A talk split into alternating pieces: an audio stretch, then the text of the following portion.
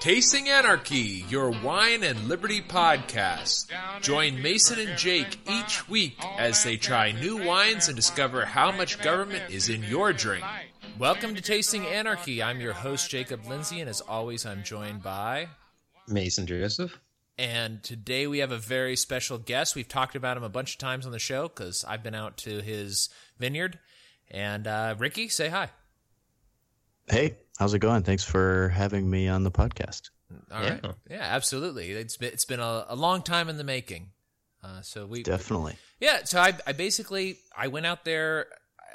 I guess it was what was it April that April, yeah. yeah. I think I think you're there the first weekend, right? So I was that's like right. The first weekend in April. Yeah, that's right. I was the first internet person. Then I guess there was other internet people that came out uh, the, the, the next weekend. Yeah. Yep. And yep. yeah, yeah several. And well, I and I've been following you guys on Instagram and just on your on your blog for a long time. Uh, but you have Alta Marfa, and it's a new vineyard in the Davis Mountain AVA of Texas. Mm-hmm. One of mm-hmm. like what what like three three that are out there or two that are out there. Yeah, yeah. It's it's kind of hard to say all the time because there are past vineyards that no longer exist, and then there's I found there's another vineyard that I found out about last week that just harvested its first uh, vintage of grapes like a few days ago. So didn't know about that, but that's cool. More more is better. Yeah, yeah, yeah. It is. It is, and um, I I, I kind of want to get into like what your vision of Alta Marfa is, but before that, I just kind of you know you and I are from roughly the same part of California. And mm-hmm. is that kind of just being from that part of the of the world in general? Is that what got you into wine, or did you have like a different path? Um, it it it probably wouldn't be true to say that had nothing to do with it, but I I grew up in Sonoma County, um, and never drank wine. My parents were not involved in the wine industry at all. Uh, it's a pretty rural place, so there's vineyards everywhere. So I, I, was aware that that was a thing, but I I was not involved in any way at that point. Um, I really started getting into wine just at the three bottles for ten dollars level at from like Rite Aid or something. Right. uh, um, so out of practicality, it's a cheap alcohol form, um, and then just kind of escalated from there, I guess. Okay, well, I mean that, hmm. that sounds good. So, like, what what was your path? Because I mean, you went from your your, your current career doesn't really have anything to do with winemaking or growing grapes. So how did you go from just basically buying buying it at Rite Aid or you know that's and that's basically where Mason and I started. Um, mm-hmm. Just uh, buying stuff at Rite Aid. How do you go from there to? I mean, I see the the posts on Instagram all the time, like to fine wine and, or rare wine appreciation or like kind of unusual wines. I see sometimes that you got. Um, like, how do you go from, you know, what is it? What is it, two buck chuck? Is that is that yeah yeah? How do you go from two buck chuck or, or to equivalent? Yeah, yeah to to like good wine and then wanting to make wine and wanting to have a vineyard. Well, for, uh, for me, it's definitely not been a, a direct path. It it it kind of went from starting to drink wine casually to then being more and more interested in wine, uh, sort of in a culinary sense, just sort of like uh, wanting variety and and having a job for the first time and having s- some money to spend on wine and to get that variety. Um, but then I think it kind of took a different turn and, and was really influenced by wanting to not work in an office my whole life mm-hmm. and wanting wanting to to do something else and something that I was more in control of. Um, and I think maybe that's where the living growing up in Sonoma County influence came in was just the appreciation for kind of living in a rural place and wanting to maybe do that in the future. Um, and like started to see planting a vineyard and making wine as a way to do that. And okay. for uh, I would say at first it was kind of like, oh, maybe I'll do that eventually. You know, at some point that would be fun to do. And then at some point, then it was just like, well, why don't I just do it now? That that, that makes sense. better than waiting. So yeah. yeah. Yeah, I mean, that that makes total sense, and you guys have a have a really cool location, but it's kind of a kind of an unusual location too. Like Marfa, the Marfa area, you know, Davis Mountain region is really out there in kind of the middle of nowhere in Texas. Absolutely. How, how do you figure? how do you figure out that that was the that was the place for you? Um, well, I, it kind of goes in in two parts. One was deciding, oh, I want to, you know, maybe I can make wine. I'm I went to college for chemical engineering and had made some beer at home and wine at home as just kind of fun science experiment type things, and then kind of progressed to maybe I could be a winemaker, um, and then immediately realizing that I don't I I don't like doing what other people tell me to do a huge amount. um, so it was like, well, I should probably you know start my own business to do it. And then being from California, I was like, oh, so what would that cost? How would I do that? And then just immediately realizing that that would cost way too much money in California. Yeah. Um, and since moving to Texas, you know, I'd been somewhat aware of the growing wine industry in Texas. Um, not a whole lot at that at that point at the time this was happening, but somewhat. And it's kind of you know a growing industry, and mm. it, there's lots of room for new people, and and people are very collaborative, and kind of there's it's a nice community. Um, to okay, if I'm going to do this in Texas, where Texas is really hot, so I googled where is the coolest weather in Texas in the summer, and the Davis Mountains are that place. Uh, despite being so far south, we're about 60 miles from the border with Mexico in West Texas, but the altitude, our vineyards at 5,400 feet. Um, so that keeps things cool and dry in the summer, and the winters are fairly temperate also. So it's mm-hmm. it's really good climate for growing grapes. Um, and that's and then yeah, it was just I I had I'd been to Marfa once before just to see Marfa, which is a, its own weird and magical place. Um, and going out there to look with the idea of, of planting a vineyard out there was kind of the second time I went and it, it, it worked. It was great. I immediately on going out there on that trip thought it was a great idea. Yeah. I mean, that actually, I mean, just me going down there, I'd never been to that part of Texas either and didn't realize it existed. And yeah, when, and when I when I was out there seeing it, I was like, "This is a gorgeous property. Like I would live out mm. here." And yeah, and like yeah, I'm I'm from I'm from the foothills in California, from the Sierra Nevada foothills, and uh, and I was like, it's not it's not like that, but I've I've kind of had the same sort of like, well, let me see what properties like in this part of California, and maybe I'll do something like a vineyard or or something like that, and same same thing where I'm just like, oh, there's just no way I could afford this, and yeah. and then the taxes yeah. on top of it, I I just can't. I, I would never be. i I'd love to be there, but I can't afford it.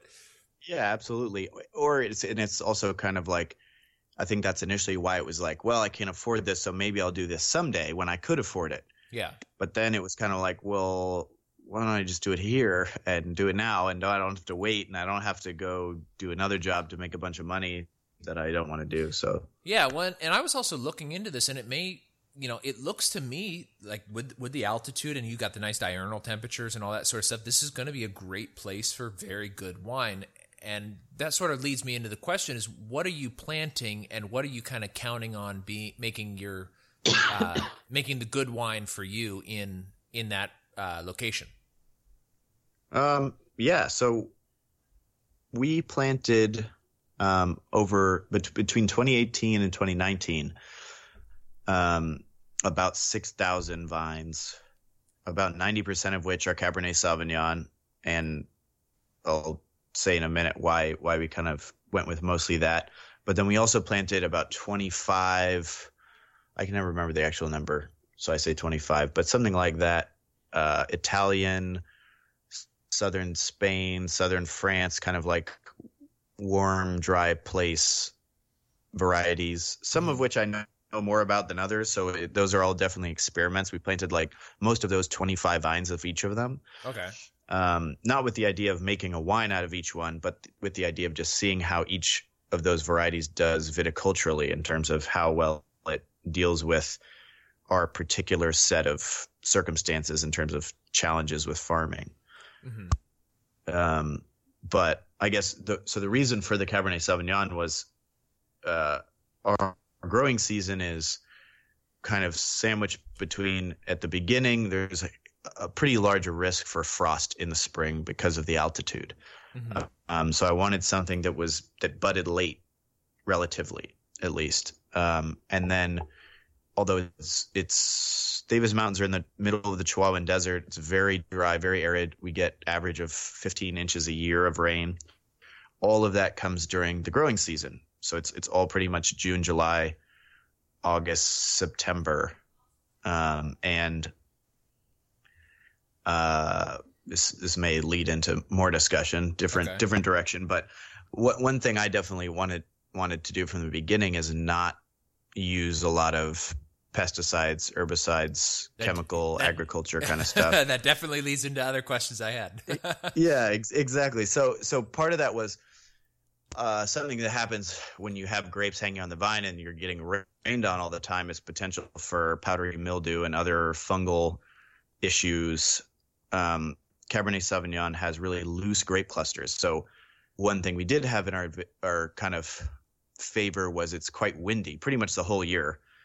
There's always wind, and with loose clusters, it's kind of okay. If it rains, we can at least dry things out pretty quickly and, and prevent some of that. So that that was kind of the reason for that. The other reason is Cabernet Sauvignon buds late. So. Okay. And, I, from what I remember, you had you had a couple of different clonal varieties of Cabernet Sauvignon. It, yeah. Is, are you just th- is that an experiment or is that just for blending yes. blending purposes or it, it's kind of like you know there were two i think we got two or three clones at this point on two different rootstocks and kind of on paper with the information i had it, they they could all be as good as the next so just mix it up a little bit and get a little variety was kind of what i was thinking. Yeah. And for for the listeners um just kind of in in general uh clones you know the, the way that that viticulture is done these, these days is that is you use a clone of a particular type of um, you know cabernet sauvignon may have a bunch of different clones and each clone has a different characteristic that will make it easier or you know, easier or harder i guess it depends on the situation too but more suited to the environment more suited to what you're looking for flavor wise and and um, so you can but with such a new area like Davis Mountains, you, you don't really know what's going to grow there. Nobody's really been breeding grapes for that region. So exactly, yeah, exactly. You, so it's kind of a kind of a crapshoot. But yeah, like you said, each clone is a, is a genetic selection for certain phenotypes. So kind of like one might be selected for high yield, one might be selected for high quality, one might be selected for drought resistance or disease resistance or or whatever. But all the ones I chose were kind of lower yielding, looser clusters, high quality. Um, but other than that, it's it's hard to say without seeing them in a specific site, which, like you said, we don't really have any data for that. So right, yeah, I, I know there was there was the one uh, winery that was kind of down the street from you, well, down, down the dirt road from you guys, and uh, but that was that was kind of they're kind of looking at it for a they have a different goal than what you have, and and that kind of gets into the the other question, which which sort of leads into what you were talking about with the minimal use of pesticides, is um, what are what is kind of the the wine quality you're looking for? Like you've got one or two, you know, competitors, I guess, or not even competitors, but just people that are in your region um, that are collaborating with you. Trained up into like a little tree. Um, is there's a few reasons. One is you don't have to pay for all the wire and the metal posts and all this stuff. So cost savings was was a huge part of that. The other right. one is uh, we didn't terraform the property at all. We didn't we didn't kind of bulldoze and smooth everything out and flatten everything out. And as you know, after visiting the, the hillside that the vineyard is on is in certain areas very steep. Yeah. In certain areas not as much, but very rocky. It has kind of protruding boulders in some areas. So lining up all the posts and the wire with the precision necessary to make that work would have been really difficult. So that was another reason not to do it. And then um, another reason is that the current kind of in vogue trellis system vertical shoot positioning, or VSP is kind of what it's referred to as, is really was really designed to make a grapevine into the a perfect photosynthesizing machine. It's designed to maximize photosynthesis mm-hmm. by exposing all of the shoots to equal amount of sun uh, in order to kind of ripen the grapes as fast and robustly as possible. And if you're in a place like a cold climate or place that's not sunny all the time like we are that might be more cloudy or coastal or something like that that can be important because if the grapes don't ripen you can't really make wine but being further south than basically every wine region in the northern hemisphere we don't have that problem we have right.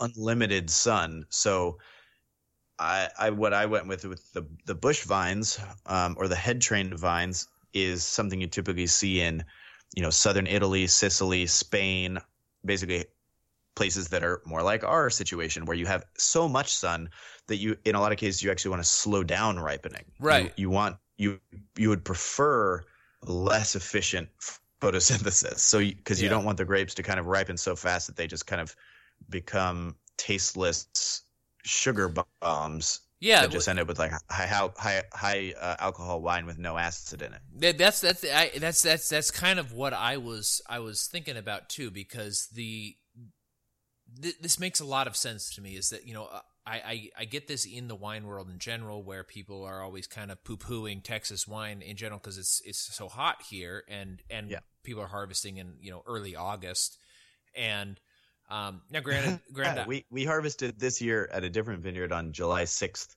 Yeah, which, yeah, which, which was which is before veraison starts in California in most cases. Yeah. So I mean, and that's that's, that, that's kind of seems wild or, or, like crazy or whatever. Like, but when I was out, uh, I, I, went and harvested with with Rowdy Bolin, who you introduced me to uh, via Instagram, and mm-hmm. uh, and he harvested kind of a little bit later in August, but it was kind of the same deal is that they're harvesting early and, and, you know, California is not even anywhere near harvest. And, um, but he makes very good wine. So it, it is a different style a lot of times, but it is very different wine. But one of the things that I've read about, and I, and I wanted to talk to you about this, I talked to Rowdy a little bit about it was, um, I've read about that one of the, one of the things that happened when they were learning how to cultivate wine, I guess better was that they learned that if they had it kind of lower to the ground, the heat from the ground would help ripen the grapes. And when you're in places like France or, um, you know, actually southern England, places like that, that's important. But here in Texas, I, I, was always wondering, like, why didn't they just make it higher and then you wouldn't have the heat from the ground? Do you know anything about that, or is that just me picking up like random things and going like, well, why don't they just make it taller? Yeah, so that that's a that's a complicated issue. There's there's two things involved generally with how high or low the vines are in the in the fruit zone, meaning where the grapes are going to hang, how high mm-hmm. off the ground. Um, one thing is so definitely in in certain places, like in Germany, for example, where they have slate soils, and it G- Germany is essentially the f- the coldest, uh, like the Mosel Valley specifically is kind of the coldest mainstream wine growing region in the world. And they, they struggle every year to get the grapes to ripen. Now, now because of climate change, that's kind of actually changing. But uh-huh. before it was like, you know, you you could have fully ripe grapes that only were eight percent. The wine only became eight percent alcohol wine because they just mm-hmm. never got any sugar because it was so cold there. Um, so what they would do is definitely have have the grapes as close to the ground as possible to kind of the black slate soils would soak up solar energy and and then radiate it back upwards towards the grapes. Um, so that's that's definitely a thing. You had it exactly right. There's okay. other things involved though, which one one of which is um, when we're talking about frost in the spring, particularly being higher can be better because if you have a kind of thermal inversion situation happening, the coldest air will be closest to the ground. Mm-hmm. So you, you and and although it's there is a temperature gradient like in the other situation, it it's not really related because one you're having to deal with you wanting more heat, and the other one you also want it to be warmer, but it's a different time of year, so it's kind of a different situation. So that that's a situation I've I've gone back and forth with is wanting to get the grapes a little higher um, in order to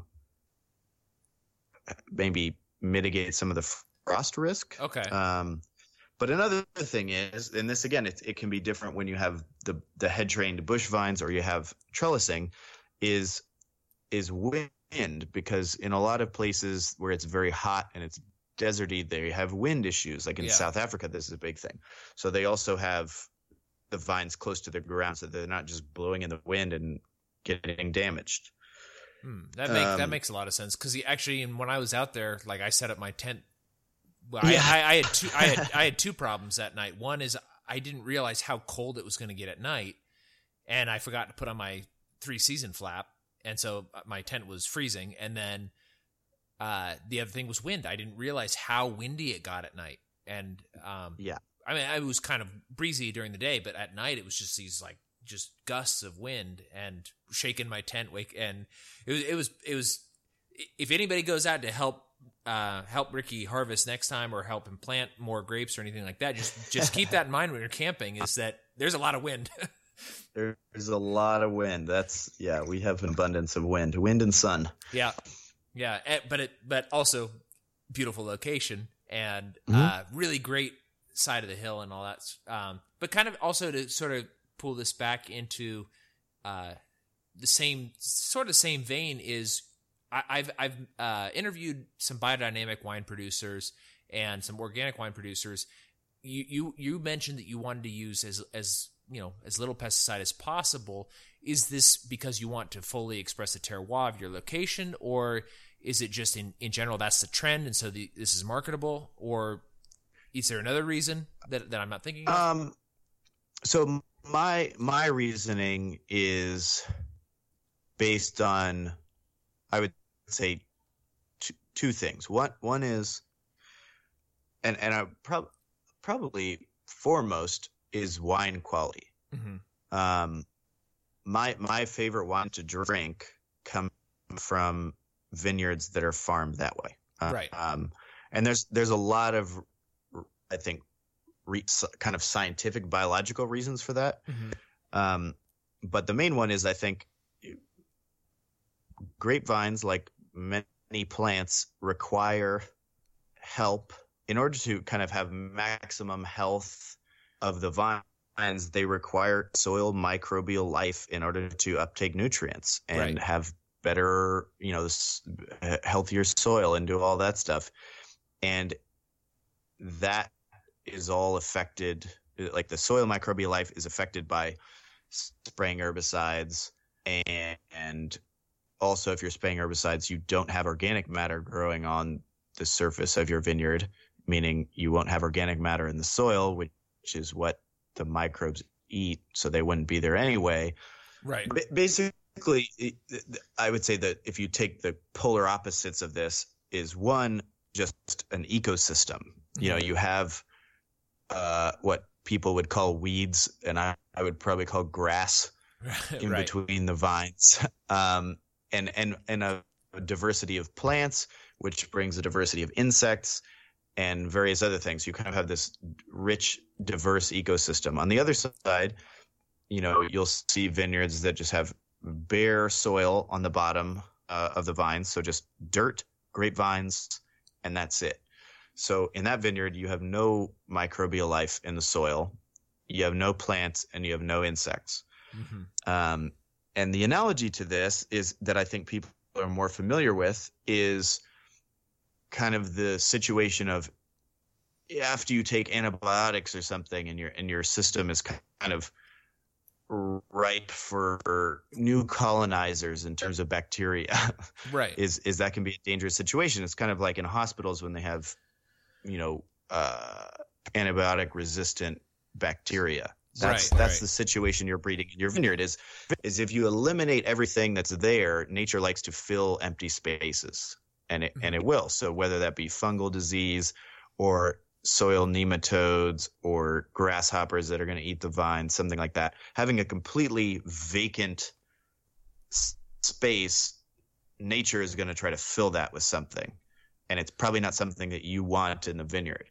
But by cultivating a diverse system within the vineyard already, it makes it much more difficult for something to really get out of control and, and do a lot of damage.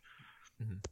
If that makes sense. No, that makes that makes total sense, and that's one of the things that I spoke to um, Craig Camp at Troon Vineyard in in the Applegate Valley in Oregon. He does a biodynamic vineyard, and that was a very similar response that he had. And he's he said, "Look, you know, well, well, first of all, if you want expression of terroir, part of that is the so- soil microbial, and um, they're they're going. Yeah, to, I would argue with that.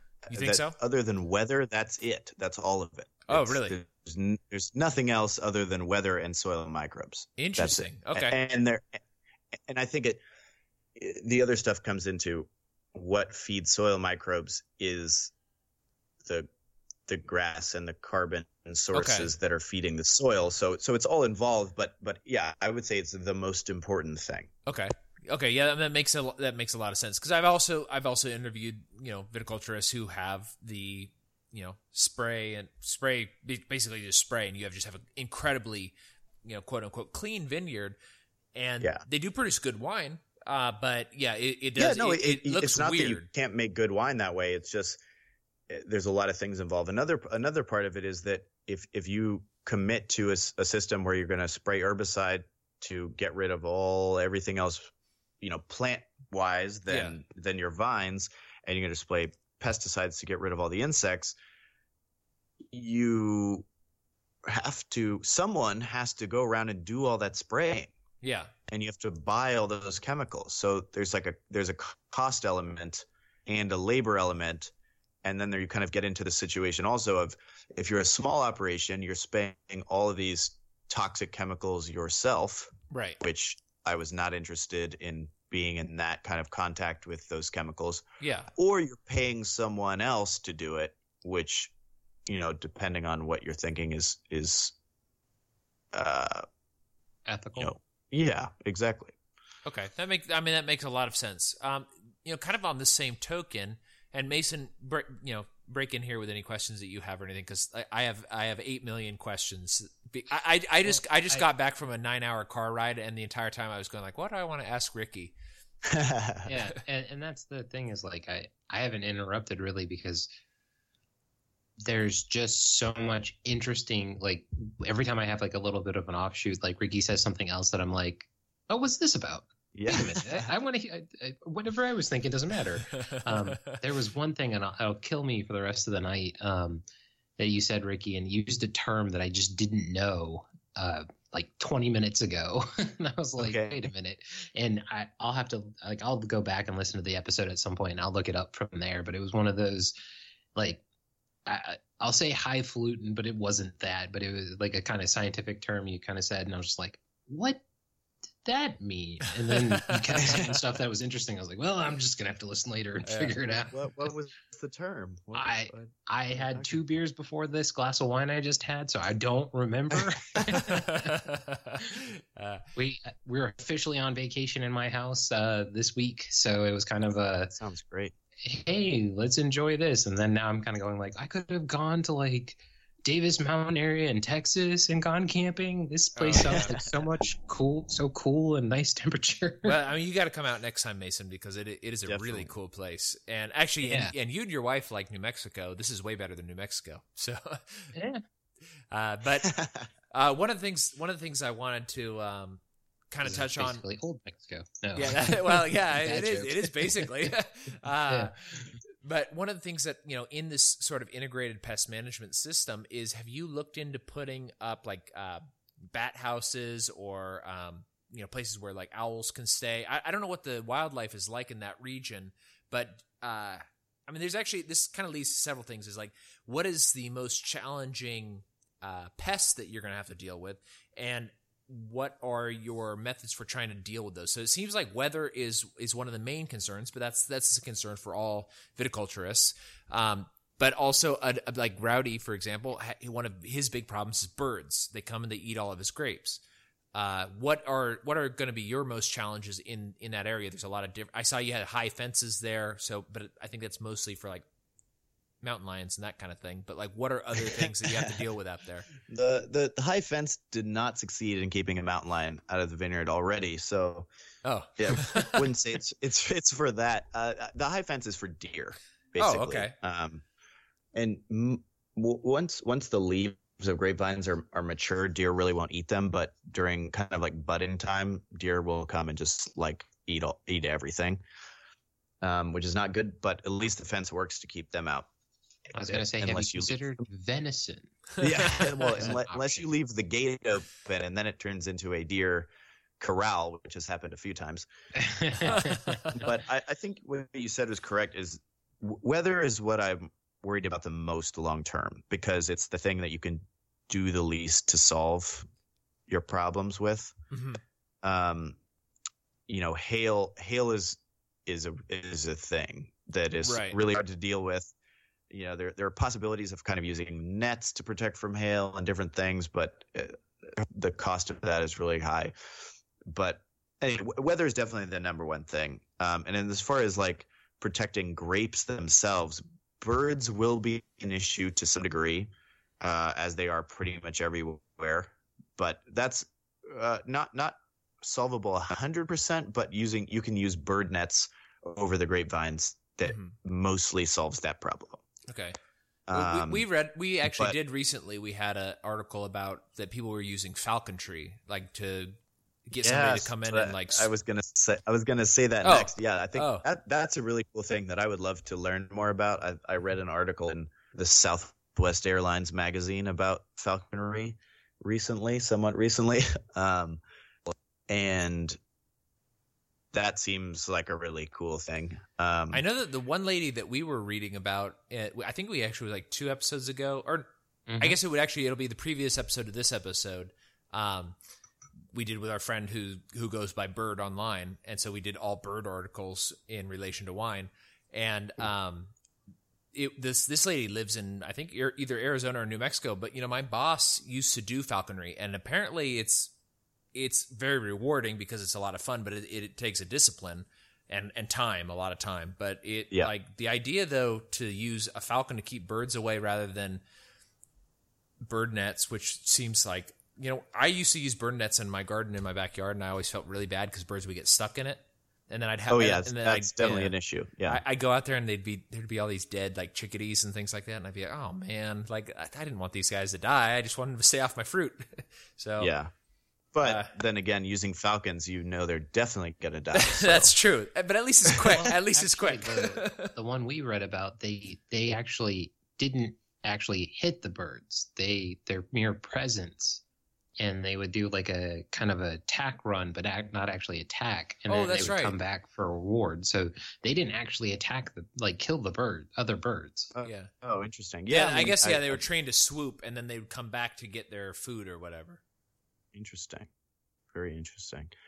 Yeah, I think I think falconry could definitely seems like a, an option for that. There's also some new stuff with these kind of like laser machines that are supposed to be effective, but I think are very expensive. Oh, okay. Um, the other thing is, come on, you're an engineer. You're Raspberry Pi, yeah. laser pointer. You know, if you can yeah. take an airline pilot out with a laser pointer, you can take these dumb birds out. Come on. yeah, yeah. Maybe, um, maybe I should get into that. I could, I could program a laser pointer. I think so. well, so, like, I, I think my biggest question in the end is like, it, once you've produced a crop and you and you're ready to, you know, go forward. Mm-hmm. It seems like a lot of people who own vineyards don't actually produce their own wine. Like they don't go for like you know they either sell it off, they have they bring somebody in to make it. Like, are you planning to, Eh, or and have you you know you did say you you know done it in college, have chemical engineering degrees, you know know the science behind it. But are you going to look into kind of contracting somebody else to do that, or is that kind of the next goal once it, you have a, a crop to do it with? So the plan since the beginning was is is Katie and I will make make the wine ourselves. That that was that actually was the the goal before the growing the grapes was. Um, the growing the grapes ourselves kind of came out of I don't really trust other people to do it. Yeah. um, the way the way the way I want, and that would be different in other places. Mhm, Um, mhm. but in in a not very established place like Texas, it, it- yeah. it- there's a there's a shortage of high quality grapes in Texas Right. currently. I don't think anyone would dispute that. No, I, I think Um, I think that's that's widely known. There's a few people. Um, I mean, you've introduced me to Yeah. at least one, and that, that are making, and that's their goal is to make high quality Oh, grapes. yeah. But No, there's there- there's, a lot there's of, a lot of great grape growers in Texas Yeah. already, but but there's not enough for all the people Right, who would want to buy those grapes. Exactly, yeah, so it's basically they grow for their own purposes, and then there's a few that hit the market, and those are just snatched up immediately Yeah. at prices Ex- that exactly right. you know it's I mean, cost I- I- prohibitive. Yeah, and, and Yeah. I've I've had so much Texas wine too. Like there's very good Texas wine, and there's also just some not great Texas wine that I Yeah. you, Mason, you and I have talked about it before. Where I like I'll get on the call and I'm like I don't really want to review this because I don't like giving people bad reviews. yeah. And- yeah, and and that's the you know i appreciate him not doing that because i'm you know i live in virginia um so we have a very long tradition of winemaking but not good winemaking and it's really kind of starting to turn the corner here because they're finally you know they they we we deal with more humidity than anything um we deal with Absolutely, yeah. frost frost and things like that but um not as bad as other places because the the diurnal temperature change isn't so high uh, mainly because of the humidity a lot of the time. But like we deal with mainly hum- humidity problems, so they're finally like, oh, you know, we're we're figuring it out. But like I also like Jacob's former boss, my current boss, he kind of always points out like when he goes into a place, like he's the guy who has to speak to the manager because he's like, look, if no one tells you you're doing bad, how are you gonna know? how, are, how Yeah. are you going to know? Yeah, you know, especially Yeah, because it's like everybody loves the smell of their own farts. You're like, oh, this is great wine. You're, and you know, the two people sitting next to you are like, this is vinegar. Uh, yeah, You did a great job, man. But can you can you take it out a little earlier next time? yeah, yeah, yeah, exactly. But go, I mean, going back to your original question, we, we'll definitely make the wine ourselves. Um, and we got a chance this year, 2019, after planting, to purchase a small amount of grapes from a friend's vineyard, um, Dan McLaughlin, who has Robert Clay vineyards in the Hill Country in Mason County, and we, um, we got a chance to buy some Tempranillo, and we made a rosé, and we made a red wine. That uh, we're gonna bottle the rosé here in in another couple weeks, which I'm super excited about. Um, so we got to really do the, you know, do the whole process for the first time on a commercial scale. Like I said, yeah, before it's kind of been e- experimental and three and theoretical, whereas this time was was kind of the real the real thing. Um, and I personally re- really like that wine. I think I think people will Uh-huh. like it. Um, and that'll be available for a very small group of people, unfortunately, to try pretty soon. Yeah. Um, we made about ten cases, so Oh, there's nice. there's almost none of it, but right. but got to start somewhere. Well, yeah, Um, and you- then the red yeah. wine will be kind of next year, but but yeah, so it, it's been awesome to be able to do this before the grapes from our vineyard are, are kind of online to to start learning and doing all that stuff. Yeah, yeah, and I think that's I think that's important too for you guys, just kind of to get your you know toes in the water or whatever, and and learn any sort of like I guess like hangups that might happen that that you didn't encounter before. Because I mean, you're you know I. When when are your vines going to be mature and, and you're ready to do a harvest? You're, did you say 2022? Yeah, I, I that's my best guess at this point. Okay. Um, you know, who knows what could happen in between now and then, but but that I, I that's my best guess. Okay. Yeah, because I mean, and typically speaking, and I don't know this to be true or not, is the is the first harvest of a new vineyard smaller, or is it just is it just from then on it's it's a decent size? definitely smaller. Okay. That's that's very typical. I would say it, it probably from your first harvest to your kind of full production could you know could be two years or it could be up you know five years Okay, depending Uh, yeah. on depending on the situation and how you're farming and all, all that stuff. Okay, that Well, makes and yeah, not that all the makes sense. vines are going to come on. You know, even though they may, it- it's like a kid maturing and hitting puberty. You know, the your brother hit oh, it absolutely. At, you know, at ten, you hit it at fifteen, and you're like, what the heck? So like, yeah, yeah definitely as the you know the years go on, unless you just have this most amazing timed situation, they're always going to be kind of larger. And as you learn to, you know, as you you learn the the plants themselves, like okay, this one, you know, this area is getting this. We need to adjust this. Yeah, that's that's a great is a great way of putting it. That's absolutely true. Um, especially in our, our vineyard's only three acres at this point. It's very densely planted. Um, but being on the side of a hill, you have different slopes, different aspects. We have like three different kind of soil types, three or four, or and and you have some that uh, the soil holds a lot more water, and some's more rocky. So already you can see that, and the vines have been in there, you know, barely any time. They're all yeah babies at this point. But yeah, that and and I think that you zeroed in on it really well actually now that I'm thinking about it because when when the vines are youngest is when they're going to be the most different from each other.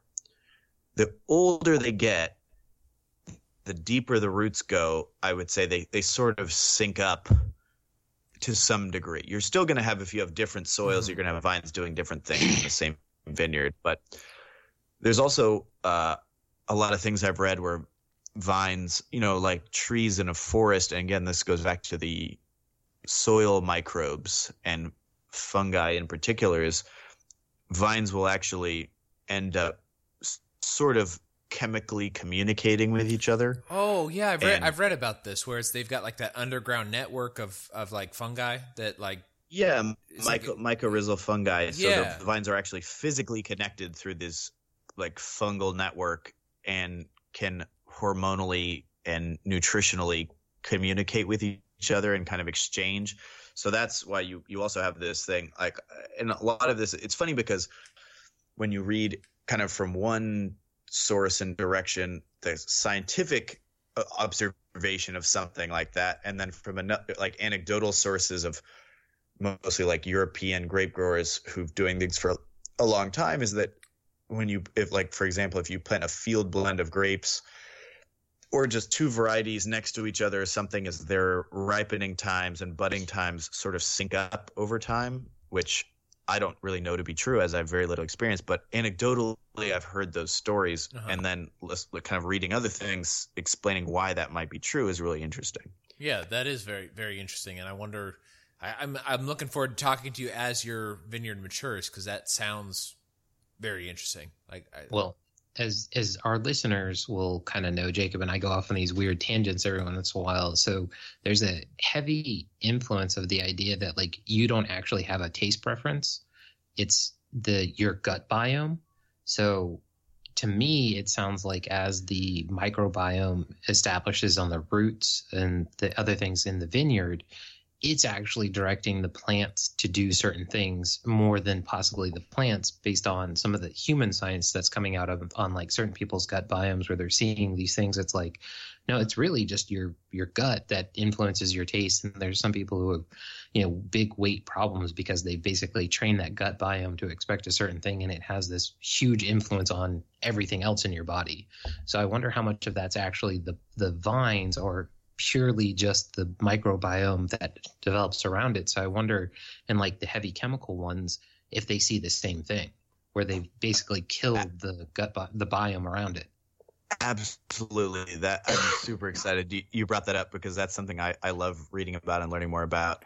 And I've noticed also is a lot of the research that's happening right now for human microbiome is so similar and so kind of analogous to the same thing for agriculture and grapevines in particular.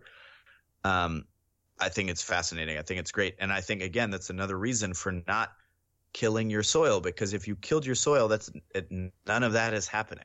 Yeah. And I think the, the analogy between the human gut microbiome, which is more and more seeming to be, you know, so so so important to basically all systems of the human body and health and all that. Yeah. That you can think of the soil microbiome as the gut microbiome of grapevines because grapevines I mean as is true of a lot of plants grapevines in particular can really own like they they they have a really hard time uptaking a lot of different minerals from the soil by themselves. Mm-hmm. What what the soil microbiome does is it puts all of these different trace minerals into forms that grapevines can utilize more easily or at all. Yeah. So it's really like the digestive. You could think of it as this that exactly is the digestive system of these grapevines, and if you eliminate that, is not really any chance for them to be as healthy as they could be. And on top of that, if you want to talk about terroir and expressing a place, if the grapevines can't uptake any of the soil, that it becomes sort of a non-concept. It doesn't really make any sense at that point. Right, right. Well, or you're talking about weather only and not soil. Yeah. Well, and I think that, that that makes a lot of sense too because I, I mean, you and I are from the Bay. Well, I'm not from the Bay Area, but I'm from California, and you get that San Francisco sourdough or that dry salami from San Francisco, and yeah. it is it's a very specific taste. And, Absolutely. And it's because right there, there's this there's this Lactococcus uh, bacteria that's there that makes the sourdough that sour and makes the salami that taste. And it's mm-hmm. and it's not the same from anywhere else. And and I've I've told this to a bunch of people, and I'm like, no, you're wrong. The San Francisco sourdough is the best sourdough, and it's it's got this flavor. It's different, and when they try it, it's they're right. It's they they go, oh, you're right. This is different, and it's. It's the same thing, and this well, actually reminds me, Mason. You remember when I used to do the aquaponics in my mm-hmm. my garage?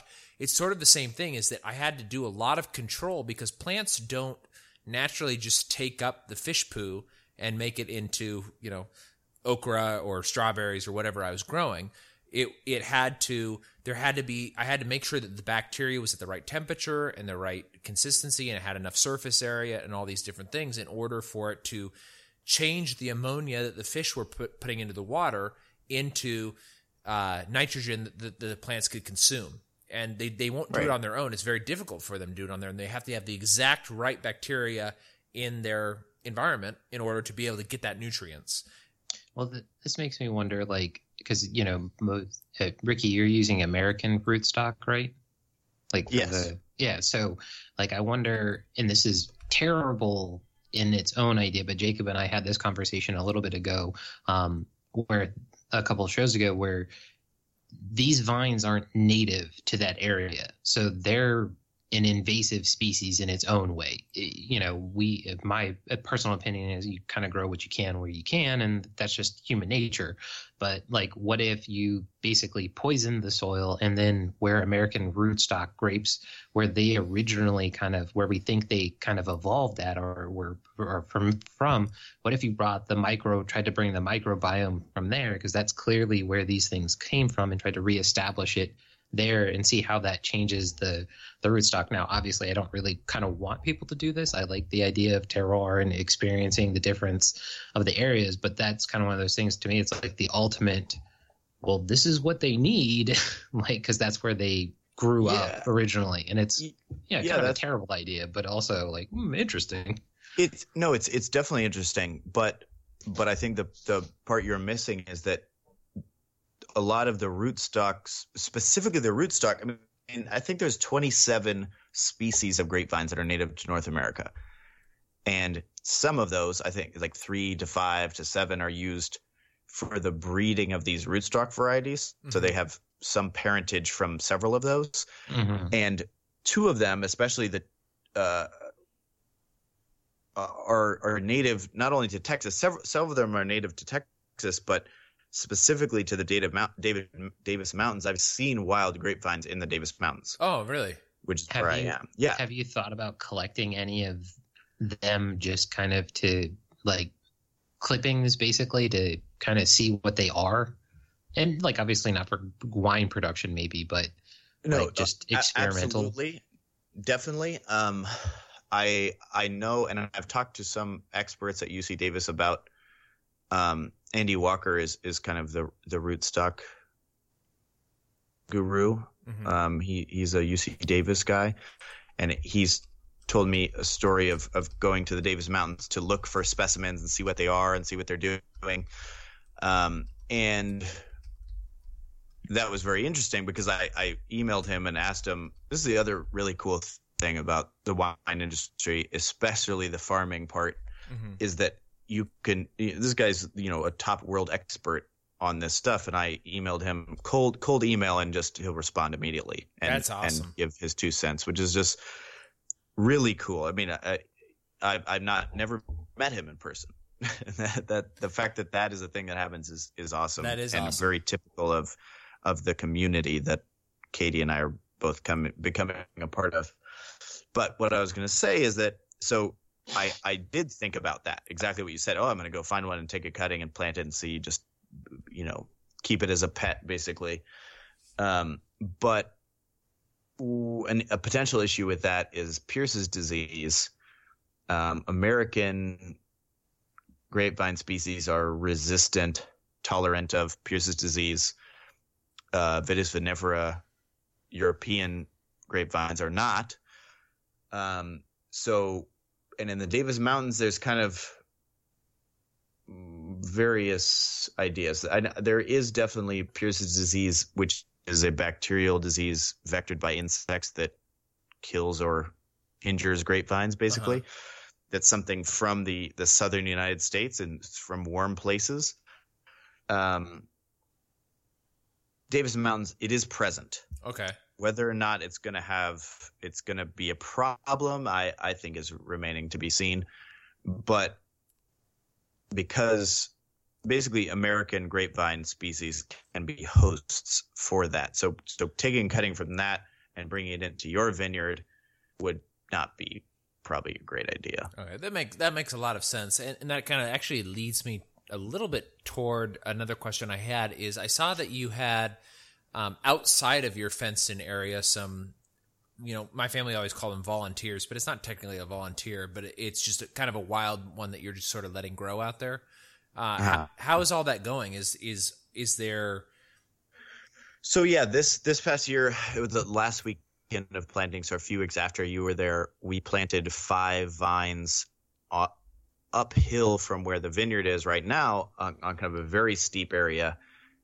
Uh, and we didn't water them at all mm-hmm. as a kind of experiment of for establishing new vineyards in the future. So what we did so far is we have a water well and a big tank, and we use drip irrigation for establishing the grapevines. Mm-hmm.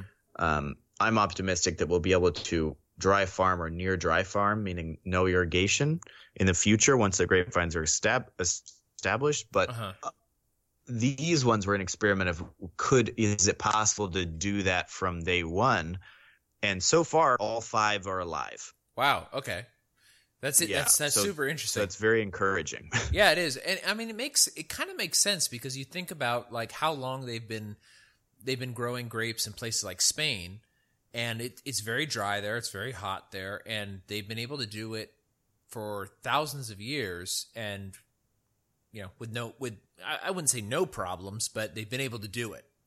And yeah, and and I, this is one of my favorite topics to think about, and one of the favorite my like things that I'm most excited to see how it kind of plays out because like I said, we get about 15 inches of rain a year, which is similar to some places in Rioja in Spain. Mm-hmm. So we have similar climate, similar similar rain amounts.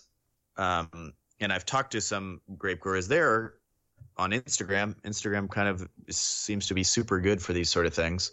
Yeah. Um, saying and seeing what they're doing and they're planting and they're just kind of putting all the vines in and I was kind of like you don't you don't have to water them you don't do anything and there's no we just like cross our fingers and hope it rains basically okay and, well, and, and, if it if it doesn't rain like if you get unlucky you probably don't a lot of them don't make it um, and that's I've talked to some guys in California too um, who, who do a lot of dry farming and they say yeah you just kind of have to I ask them you know they're these kind of guru guys that are sort of, you know, know more about this than anyone. Yeah. And, and and and kind of asking, so what what's the secret? How do you establish these grapevines to be dry farmed? And they said, well, just don't water them. And a lot of them don't make it, but then you just plant new ones like that. That's just there's not really any way around it. Um, I mean, and, that and, makes sense. yeah, grapevines are extremely robust but like you know, like anything else, is some of the vines are going to be stronger than others. So the strong ones survive, and then you replace the weak ones. Mm-hmm. That makes a lot of that makes a lot of sense. I, I'm actually drinking a Rioja tonight. Yeah, so that's kind nice. of a that's a funny. Actually, Mason, you know this one. I I've, I've talked about it before. Is the El Sacramento mm-hmm. that I think is very good. The 2015 vintage, yeah. very good. But uh, I've got a couple more. I've got two more questions actually. Mason, do you have any other? Because I don't want to. I don't want to monopolize all of Ricky's time. So yeah, I, I agree exactly. So I guess my other question would be is not to dig into obviously your personal situation, but is this is the the thing you do primarily at this point? Like, uh, emotionally, yes. okay. no, okay. I, I would, no, my I, I, still fine. work full time. I okay. still work full time. Yeah, I I still work full time. Katie still works full time, and we live in Houston during the oh, week. Okay. And like recently, not as much because now the vineyard's finally planted. But for you know the 12 months before this year's planting, we were out at the vineyard every single weekend. I think we missed two weekends in a whole year. Mm-hmm. And the vineyard is is 500 miles away from Houston. Yeah. Yeah. I, I it so, is, It's very far away.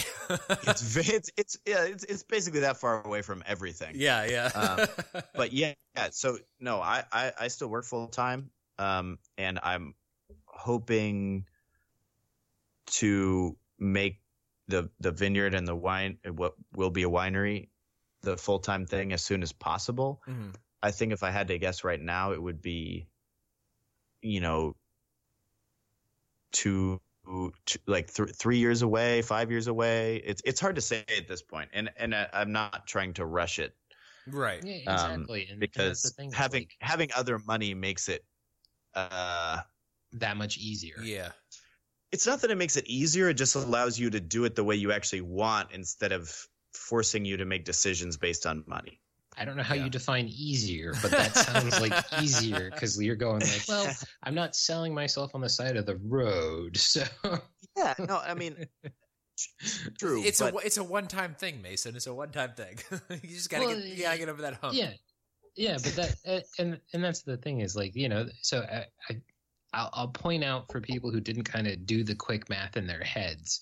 So 500 plus miles at just call it 60 miles an hour. So that's a what an hour and 40 minutes per 100 miles. So hadn't missed a weekend but two in a year. So apparently drove the car into the ground. but yeah, like that, if yeah, that doesn't tell you passion for you know, it's it, no offense, but it's not like you bought like uh, like inherited a plot in Sonoma and went like, well, we just got to keep showing up. Like no, in Sonoma, no, like we'll do not. good. yeah, you're like, hey, we're in the Chihuahuan Desert and yeah. uh, we get 15 inches of rain per year. Where there have been months where we've gotten 15 inches of rain in Virginia, you know, like that's this well, is a Houston. A, we just got oh, you know forty inches of rain in one day. Oh I, yeah, yeah, yeah. Like I, it just keeps happening in Houston. Like uh, you know, it does. like, but, and that's but, the thing is like that talk. That doesn't tell you the passion of the like. We're gonna try this. Yeah, well, and and I think the best way to explain that because I think sort of what you're pointing towards is that telling people about this, especially before we had any grapevines or a property or anything, is people just think you're insane. That they, they think you're either lying or you're a crazy person. Okay. Um, and and now that like the vineyards there, the grapevines are growing, and, and people have started to follow the kind of story, that that doesn't happen as much anymore. But the the best way I can explain it to people is that if you were doing what we're doing as a means to an end, you would be incredibly disappointed. Mm-hmm. But the point is, there's no end. The point is that I want to do this more than I want to do anything else. Yeah. This is the journey. And yeah, the, is... the, journey is the point. Absolutely. Yeah. It's like, yeah, I, I want to go sit out at the vineyard and stare at the sky for two hours. Like that, that's the whole thing. well, yeah. And, and, and like, the selling of the wine and the grapes is really like a byproduct of that. It's, it's just, like you have to bonus. at some point make money. Yeah, yeah. exactly. So it, it's really just the journey. And to me, like this is kind of one of those things where like there's a lot of and Jacob Jacob is not this way. Um, but you know, there's so many people in your life who you tell them you're going to go do something like I don't like what I'm doing, and you're like, they're like, well, you make a hundred thousand dollars a year. Why do you keep doing it, or whatever it is? Like, even if you don't make that much money, people are like, don't try something new because what you've yeah. got is working, and you're like, well, if I eat a gun, is it working? Because yeah, I don't no. want to do this anymore. I want to go plant grapes. I want to go, you know, bareback, you know, whatever you're doing. Like, so this is just to me, like it, that's such a passion that, like, I've been looking for recently in my life because I've never been that enthused about my work, and to hear you talk about that and that, like when you said there was a guy who was the guy for grape uh, vines, I was like, yeah. I could be his apprentice. That yeah, no, so I, cool. Yeah. And and I've been trying to figure out ways to live in California like cheap. And I'm like, mm-hmm. well, if I work for UC Davis, maybe they won't take all my money in taxes because I work for the state. Yeah, you know, Davis is awesome. I yeah. like Davis. Oh yeah, Davis is great. Uh, I mean, I, I, I, if it wasn't for the taxes, I'd still live in California. I, I, I do like it out there a lot. Um, I, I, I was, I was just moved to Monterey recently. So. Yeah. Oh man, and I love Monterey too. But I, I was, yeah. I was just, I was Ricky. I was just up visiting. Well, I was getting this new dog, and my sister moved from California to Nebraska, which mm-hmm. you know is not. your sister moved to Florida, and then that's right. Yeah, she she moved like, to Florida. Then, yeah, yeah, yeah, exactly. and like I'm up there and I'm like, how how are you comparing this to California? And she's not, but like I every time anybody in my family and I get together, we that's all we talk about. It's like, oh, let's get back to California. And lately, though, I've been telling them, I'm like, look, it, it's drier, it's a different, it's different, but the Marfa area is beautiful, and the yeah. land is cheap, and the weather is great.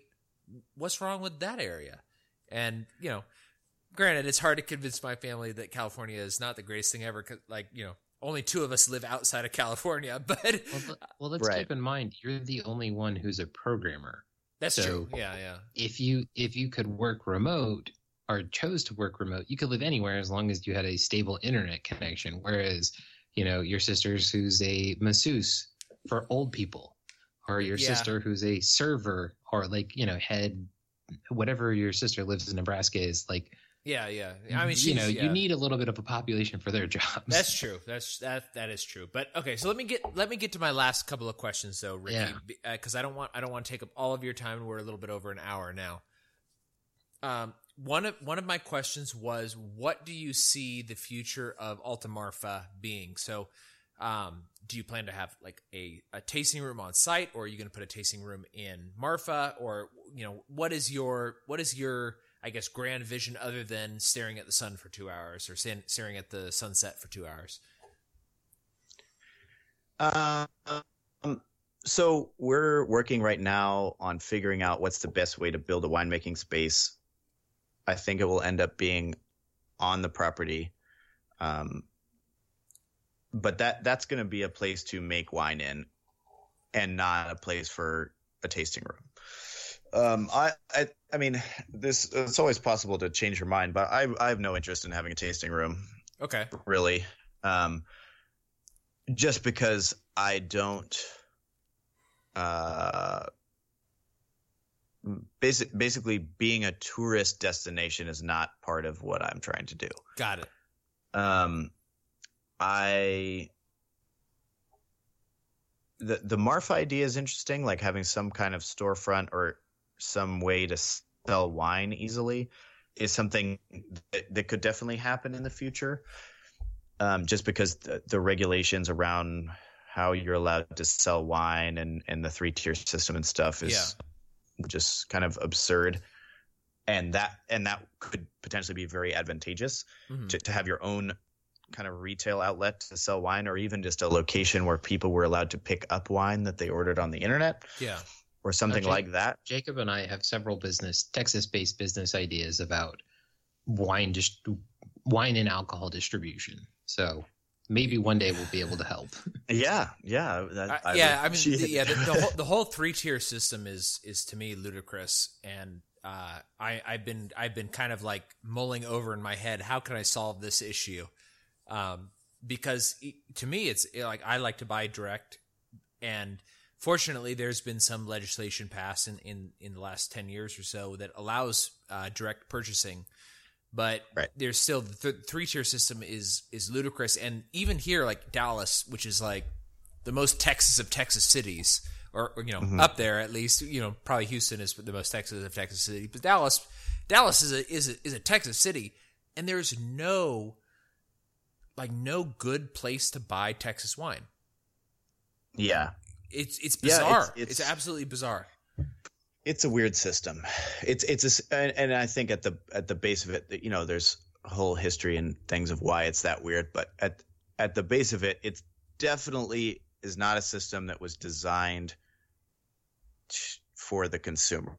Yeah. It's Oh, like in no way yeah. was it was it designed for that, and in no way was it designed for the producer, Mhm. which is weird because those are the only two people involved in that transaction Yeah, yeah. Well, the I mean, producer you- and the consumer. Right, And you're- you have a you're- system designed for a third party, which makes no sense. You're you're on tasting anarchy, so like that we Yeah, ha- we have yeah. no no qualm with that. Yeah, Exactly. Yeah, it's like if you voluntarily got up with a distributor, great. It's required. I mean, no thanks. Distributors are not the problem; it's the requirement to use distributors Yeah. is the problem. right. Uh, it, that may, I mean that makes sense. And so so the the tasting room's not not kind of the future. So basically, your goal is to produce the best wine that you can possibly produce, while also escaping the drudgery of the office life and you know what you know for lack of a better way of putting it, living your best life, like living Yeah, a yeah, and I, I guess I forgot to answer the end of the question, but yeah, so so we have six thousand vines, three acres planted right now. I a couple weeks ago ordered a thousand more vines, so we're going to plant a thousand more vines next spring. You guys should both come. I'll be Uh, there. This will be, be, there. like one day of planting and then some food eating and friend making and all and all of that. So a little less labor and a little more, you know. If I can pull it This- off, I will. It sounds awesome. definitely, definitely. This is gonna be. It'll be at the end of April, and we'll you guys will be hearing from us soon about details and stuff. But okay. So basically it's it, i think over the next i mean basically continuously from now on we we have probably like as it things sit now uh eight more acres that we could plant that we're probably do little by little. Um and then you know while we're living in houston that has to be done slowly. Once we're out there full time that can happen faster but then i think we'll have add add other kind of pieces to the farm potentially like goats greenhouses vegetables things like that. Um, katie my wife is a chef. Hmm so i think there's some future in that direction in terms of food restaurant things That that explains Uh, like the Instagram because every time I see your guys' Instagram, I'm like, how on earth are they making food that looks this good? Because when I make food, it kind of looks like crap. I, Yes. I, I see It it, and I'm like, oh my gosh, this looks good. yeah it's it's beautiful it's it's extremely appealing to instagram that is for sure and and to the palate it is it is her- wonderful If you get around So I to think it, that- ask her uh, what what the best way to cook chicken feet is. That's what we're into right now. chicken feet i'm a fan of chicken feet for yeah, sure Yeah, my my wife's Ukrainian, so we always eat interesting things. And chicken Mm-hmm. chicken feet's like the thing right now because she was like, "Oh, I miss chicken feet," and I was like, "Well, let's let's just get it and start making it." Yeah start doing it It's for pretty sure it's pretty good actually. I, I it's it's a little bit of work to eat it, but it's it's I think it tastes good. I, I I would have never thought that I would like that, Mason. You know because I don't even I don't even eat chicken on the bone, but then Yeah. like I get chicken feet and I'm like, this is actually really good. oh yeah i mean and and it's interesting i think chicken feet revolves around uh basically non-meat animal products Yeah, and yeah. how much you want to eat those and and as as a white person i feel like you know in america i feel like that's not something you you are taught how to appreciate Y- No, And- very, very much but- so. And I think I'm very lucky that I'm the grandson of a German immigrant or a Jewish German immigrant from you know World War II time. Because like he introduced me to things like fish eyeballs and like gizzards yeah, and like all, all sorts of weird stuff. Some of these stories, yeah. Yeah, But like, yeah, I, th- I think it's something that if if someone can convince you to try enough times, it become it can become very enjoyable. Yeah, I- I, mean, I- it is. It really is. It's really actually. We just we made, I, and it's been it's been so long since I had it, but like liver is liver is so good, and I always forget how much I like it, and tongue too, tongue and liver. I always forget how much I like it, and then when I make it, I'm like, oh my gosh, yeah, that's right. I forgot how much I like this. It it, it is. It's it's just so, but it's so different than like the American mainstay right now. Oh, absolutely. Um, And and so uh, yeah, I think so. Food is definitely a part of our our future out there too. So it's it's going to be. I'm excited to see, but I would say in the future is going to be more more vineyards. Uh, we're going to have a winery space that we're going to build in the next couple years. Um, the first Alta Marfa vineyard, you know, a state vineyard wine will be 2022, 2023 in the next few years, I hope we get to keep making this wine for Margaret Clay Vineyards. Um, and yeah, I think lots of fun stuff. All right. Well, we'll definitely be buying at least a case, whatever's available to us. Uh, we'll be buying it so that we can have it at Childeberg, uh, which is the the event that Mason and I do in the Austin area.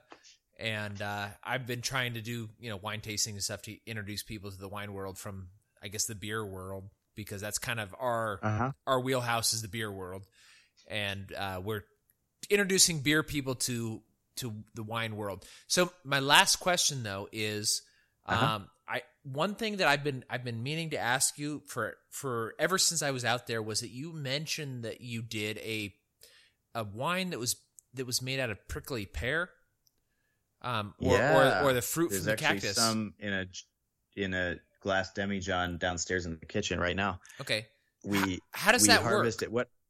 So so the one I was telling you about was a few years ago.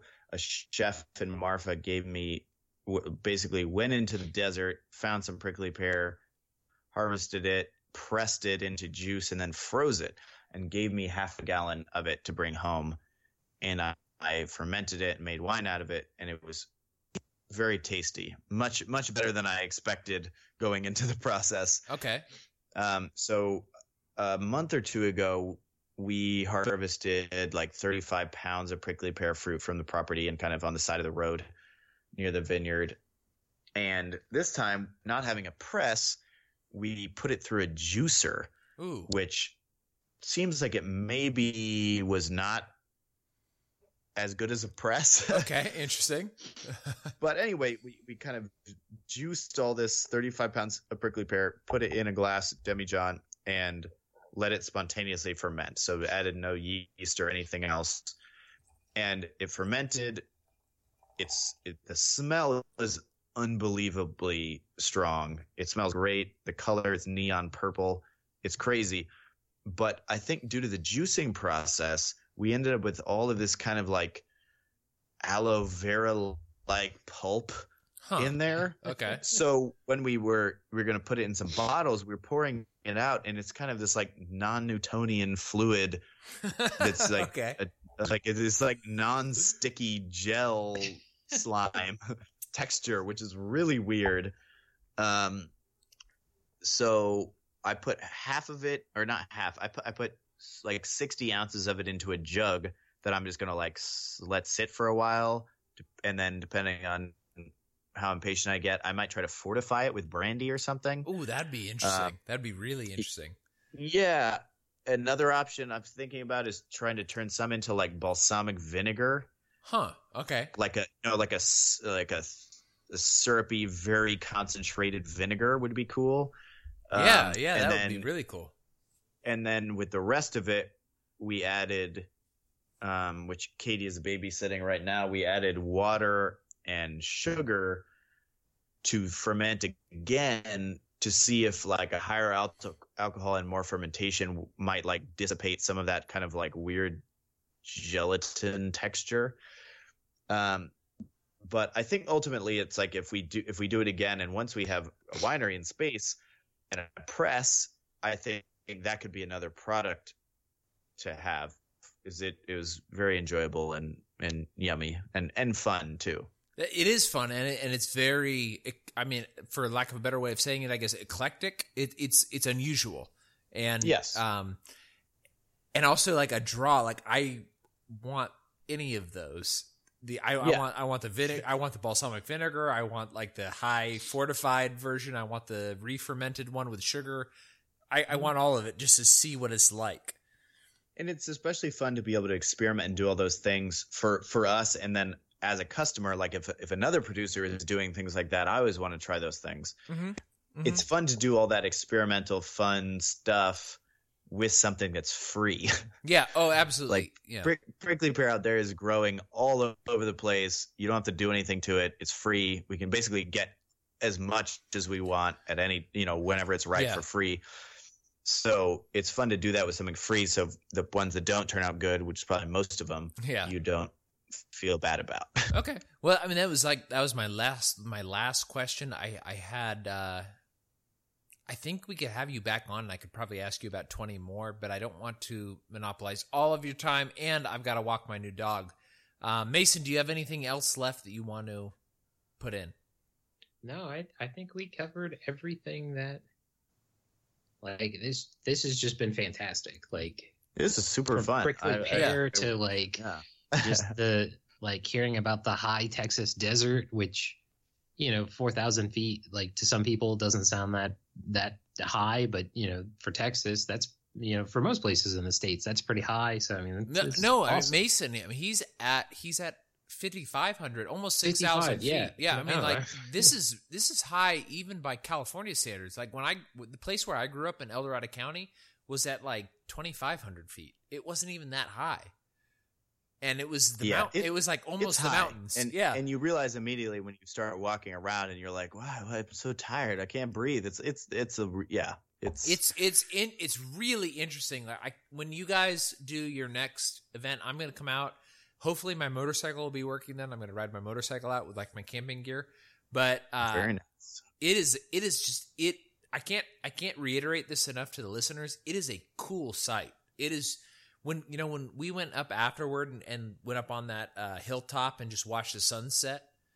Like, oh yeah, it's a beautiful sight. It's unbelievably mm. gorgeous.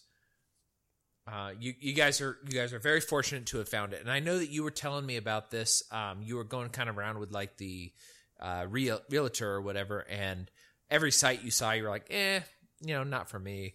And and then you finally got to that site, and you were like, oh, this is it. This is the site. Well, and it's funny because the first time I went there actually to that property, I didn't even get out of the car. Oh, I, really? Just drove by and it was kind of like, nah, that's not, that's is, but I didn't know what I was looking for. I didn't know, mm-hmm. I mean, I didn't know anything. So mm-hmm. we went around for another month or two and then I went back and I got out of the car and I hiked up the hill to that spot that we all went up to. Yeah. And I looked at the view from there and then I changed my mind immediately. it was, yeah, it's like, insane views. Oh, it is. It uh, you can see Mexico from there, and it's yeah. just it's yeah. it's crazy. Like you know, I I know obviously you guys want to keep it to yourselves or whatever, but if if anybody ever gets a chance to get out there and any anywhere in that range, like it it's.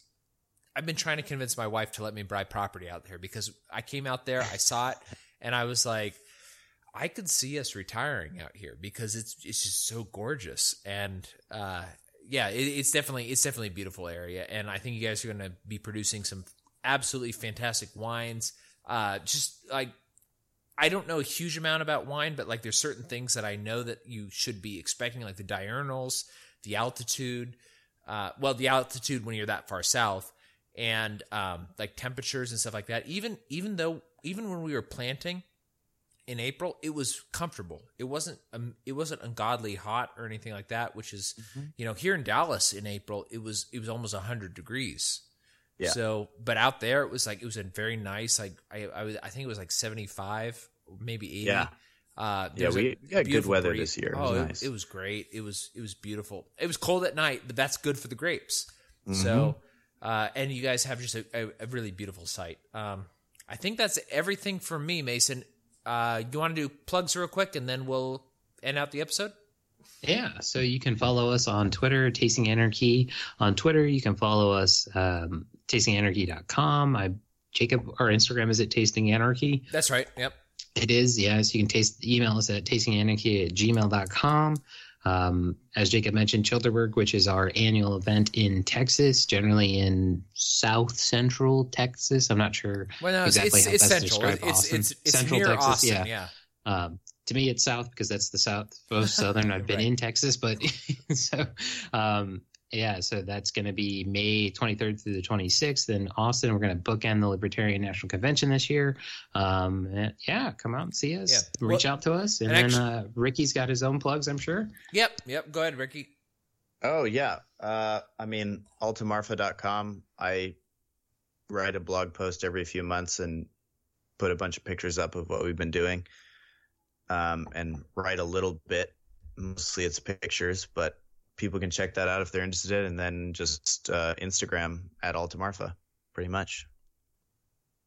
All right, I mean, good. yeah, that's great. Uh, one one more thing I wanted to kind of add in for Childeberg. Um, I've been talking to a couple of producers that in in Texas that I've gotten to know. Uh, where you're going to have some Texas wine there. I'll probably be doing a tasting for anybody who's interested. Uh, I think there's going to be a limited amount, so you have to sign up for it, but I have not produce a sign up sheet yet. So if you're interested in going to Childeberg and you're interested in tasting uh, Texas wines, uh, just keep an eye out on the Childeberg Twitter, and I'll be putting putting that out there, and then we'll probably have like uh, Eventbrite or something like that. You can sign up for it. Uh, I think that's it. All right. Um, everybody, have a good night and stay free. Yeah, thank you guys so much. Drinking half gallons and calling for more. Drinking wine, for you to drink wine. Wine, for you to drink wine. Wine, for you to drink wine. Pass that bottle to me. Hoy! Drink it, man. Oh, give me some of that slop. Oh, pass that bottle to me. If you want to get along in Peterstown, buy some wine and pass it around. Age runs up to 49. All them cats, they love sweet wine. Drinking wine, for you to drink wine. Wine, for you to drink wine. Wine, for you to drink wine. Pass that bottle to me. Hoy!